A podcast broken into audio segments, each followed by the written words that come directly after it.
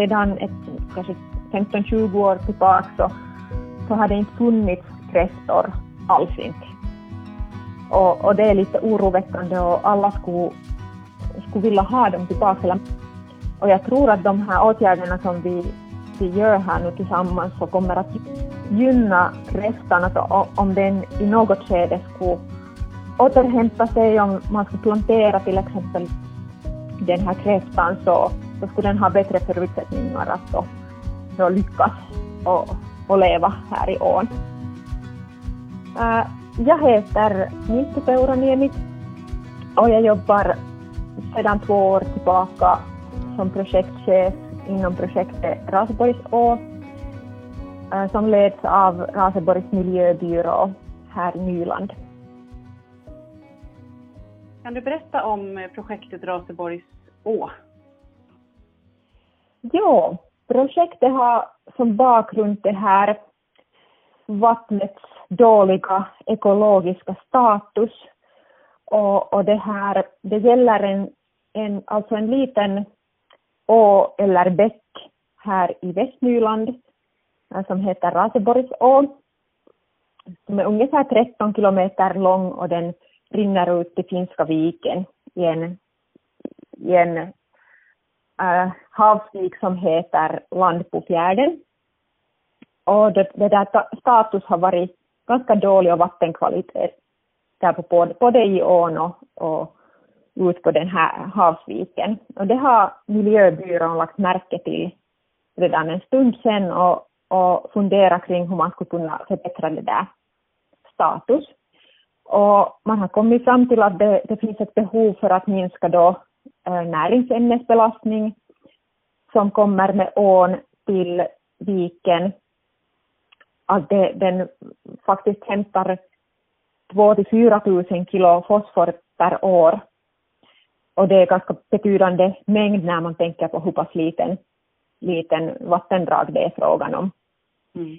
Och, och det här, så har man då formgett ett sånt här projekt som heter projektet Raseborgs och, och vars huvudsyfte är att minska näringsbelastning som kommer med den här ån till, till den där viken. Och nuläget är det att projektet har pågått i två år och vi har äh, faktiskt i fjol arbetat fram i bra samarbete med markägare och olika experter ett sånt här åtgärdsplan som tar hela avrinningsområdet i beaktande. Äh, och där finns uppräknade ganska många olika sorters åtgärder som man kan göra här på avrinningsområdet. Får jag backa lite och fråga varför har det blivit eh, dålig ekologisk status? Vet man någonting om anledningen? Jo, alltså no, den, det är ju en lång historia. Alltså den används som äh, grundtorrläggnings äh, fåra till åkerbruk och har använts ganska länge som sådan. Så redan på 60-70-talet så har man rensat ån och eftersom man har inte då, då liksom beaktat kanske de här naturvärdena på samma vis den tiden så har den tappat sina de här naturvärden en hel del och sen dessutom så har den börjat växa igen och fungerar inte så jättebra som grundtorrläggningsfåra heller. Så att det, den överstämmer äh, på många ställen och ganska stora arealer åkermark hamnar under vatten lite nu och då under årets lopp. Så det hämtar ju en hel del näringsämnen. Så det både växer igen den här fåran och, och sen kommer det ännu till de här översvämningarna som hämtar mera näringsbelastning eller egentligen orsakar också näringsläckage för, äh, liksom på de här åkrarna som ligger omkring. Mm. Så nu har ni tagit fram en åtgärdsplan. Har ni börjat eh, jobba med några åtgärder? Ja, vi faktiskt redan när planen var under process så har vi börjat pilotera sådana här åtgärder. Till exempel i fjol så äh, behandlade vi en hel del åkrar med sådana här jordförbättringsmedel som har vattenvårdseffekt, det vill säga gips och strukturkalk. Så vi hade så här ungefär 115 hektar åkermark som fick vara med i en sån här pilot där vi då testade på båda ämnen. Och så har vi ingått samarbete med dikningsbolaget redan ganska i tidigt skede för att börja då planera den här naturenliga rensningen av den här huvudfåran. Så vi har gjort en hel del sådana här förberedelser för att, för att komma igång med den där rensningen. Ja, vad finns det mera i åtgärdsplanen som inte ännu är påbörjat? Nå, egentligen faktiskt den här veckan så börjar vi bygga sådana här mindre vattenvårdskonstruktioner. Den här veckan börjar vi med en rördamm eller reglerdamm faktiskt i, på ett skogsområde eller på så här gränsområde mellan skog och åkermark. Och idén med det är, är att äh, lite bromsa ner vatten när den börjar rinna från de här yttre kanterna av avrinningsområdet så att de skulle stanna en stund kvar, i, i skogsområdet före den rinner ut till, till de här fårorna som är mellan åkrarna så att det skulle då lite lätta till det här vattenflödet där i, i huvudfåran och i sidofårorna. Mm. Och det är liksom en sån där pilot för det, men sen dessutom så bygger vi såna här, den här sommaren håller vi på att bygga erosionsskydd till sidofåror. Alltså där är ganska så här lätt eroderade marker runt omkring, så här le, lera faktiskt mm. ganska ofta, gyttjelera och sånt. Så vi bygger såna här bottentrösklar, flera i rad på vissa ställen för att höja det här vattennivån och sen på det viset bromsa också där så att, så att det inte eroderar så lätt och, och, på, på det viset också hålls de här fårorna i bättre skick. Det låter som att ni har en ganska lång lista på åtgärder som ännu ska göras. Stämmer det?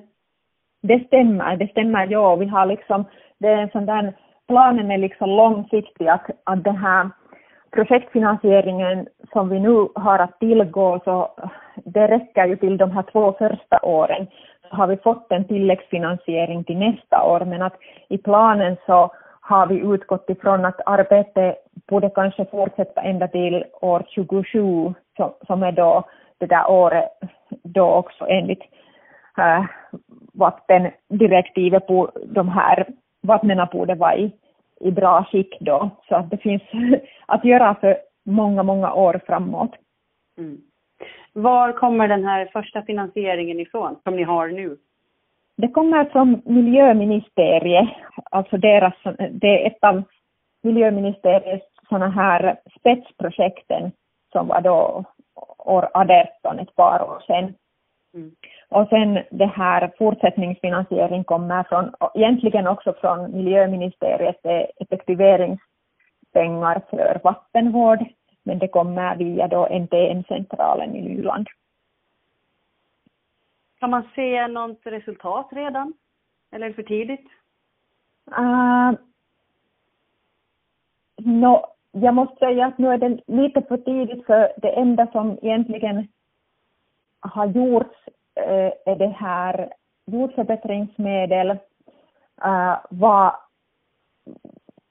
som är lite svårt att liksom se en direkt effekt i vattendrag. Att visst har vi ju sett en sån där mm, höjning av till exempel ledningsförmåga i vatten så där eh, tillfälligt då när vi behandlar med gips i, liksom, i närheten av mätaren.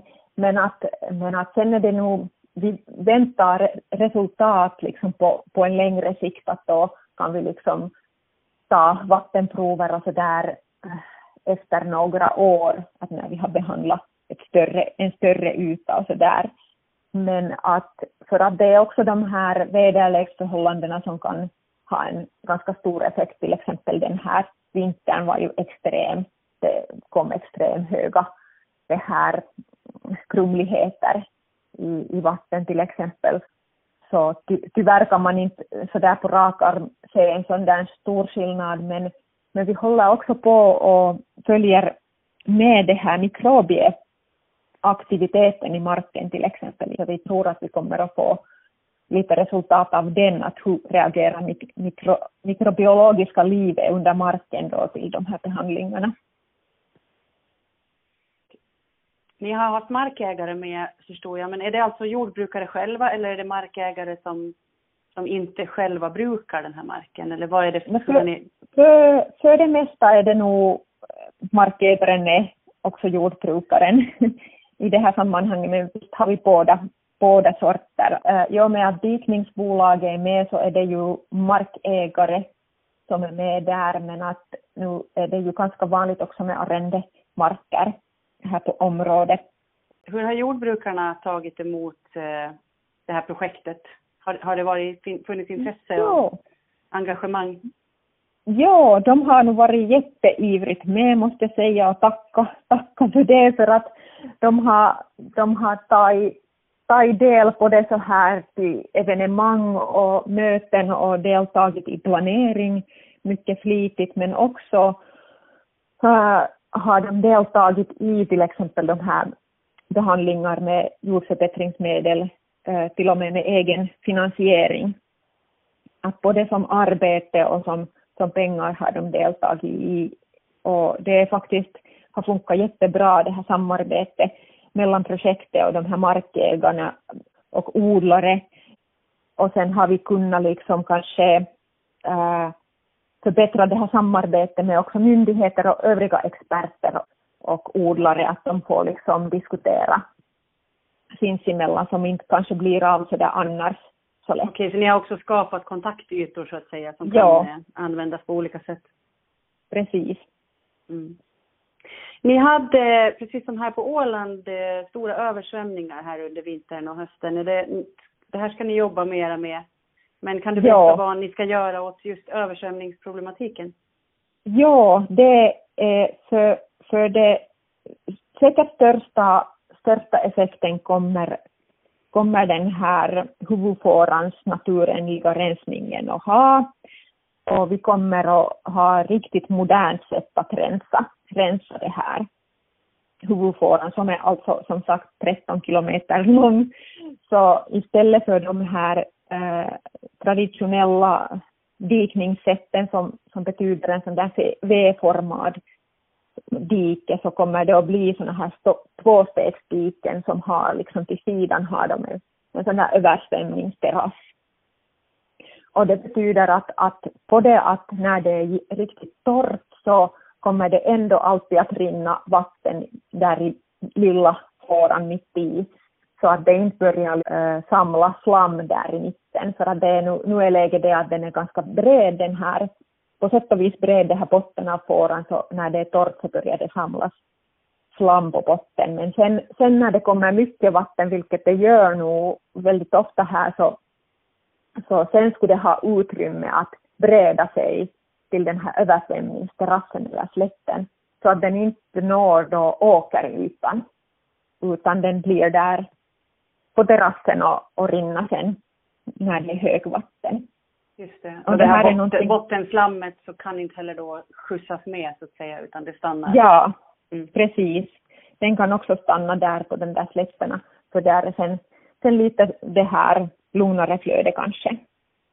Mm. Och det här, uh, det är riktigt på det viset nytänkande att man har kanske inte gjort i så här jättestor skala i Finland sådana här ännu, att man har nog många ställen har man sådana här mindre, mindre sträckor med tvåstegsdike men, men det här men det blir nog ganska mycket av det här, här i Rasborgsån och, och, och det här dessutom så stöder vi liksom det här vattenhushållningen äh, då med de här åtgärderna som görs sen vid sidofårorna och längre uppströms äh, på avrinningsområdet att man bromsar ner det här vattenflödet när det börjar regna och rinna så så stannar de upp för en stund i, i skogsområden till exempel längre upp så att det liksom hinner stabilisera kanske där i nedre loppet före, före det börjar komma därifrån längre bort vatten.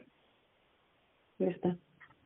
Kan du eh, ge något tips till eh, oss här på Åland som eh, vill också börja jobba lite mera med vattenskyddet och jordbruket? Ja, alltså det är jätteviktigt arbete det där. Det är ju våra gemensamma vatten så att säga. så jag tycker att det är viktigt att fortsätta med och, och börja med det och, och det som jag har tyckt har varit jättelyckad här hos oss, det, den här attityden från alla parter mot varandra, att vi, vi har liksom velat lyssna på varandras behov och sen försökt hitta sådana här synergier, att var alla parter kan få någonting. För att det är väldigt ofta att vattenvårdsåtgärderna gynnar då alla parter. Men att eh, det måste kanske lite finjusteras från fall till fall eller välja sådana där metoder som passar och då, då lönar det sig att lys, lyssna på odlare och markägare och, och de som liksom känner till till exempel områdena och, och sen eh, förstås att anlita professionella såna här planerare till exempel och experter som vet om de här modernaste sätten så det kan öppna helt nya möjligheter sen när man tar liksom så här nya metoder i bruk. Är det någonting vi har missat här nu som du vill eh, lägga till? Uh, no, jag skulle gärna alltid tala lite om kräftor. ja, vi kan prata om kräftor. För att eh, vi talar så jättemycket förstås om det här vattenkvaliteten och näringsförluster och näringsläckage och näringsbelastning. Men att det är ju det där livet i vattnet som man förstås försöker befrämja med de här metoderna, olika åtgärder. Så den här, Raseborgson har alltså varit tidigare en ganska så här viktig eh, äh, kräftå. Att det har varit, funnits ganska kraftiga kräftbestånd och många markägare har haft som bisyssla att då fånga kräftor och sälja dem till butiker eller på torget här. Men att sedan ett, kanske 15-20 år tillbaka så, så har det inte funnits kräftor alls inte. Och, och det är lite oroväckande och alla skulle, skulle vilja ha dem tillbaka. Och jag tror att de här åtgärderna som vi, vi gör här nu tillsammans så kommer att gynna kräftan, att om den i något skede skulle återhämta sig, om man skulle plantera till exempel den här kräftan så, så skulle den ha bättre förutsättningar att då, då lyckas och, och leva här i ån.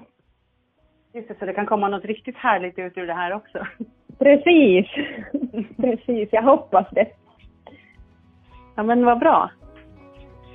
Då tackar jag så mycket för eh, intervjun. Och om jag förstår det hela mm. rätt så tänker du komma till Åland i höst istället för i våras som blev inställt? Ja, ja vi, vi ska försöka att jag deltar åtminstone på distans om det inte är möjligt att komma på plats. Just det. Då är du eh, hjärtligt välkommen hit senare. Tack. Digitalt eller fysiskt. Ja, det blir riktigt intressant.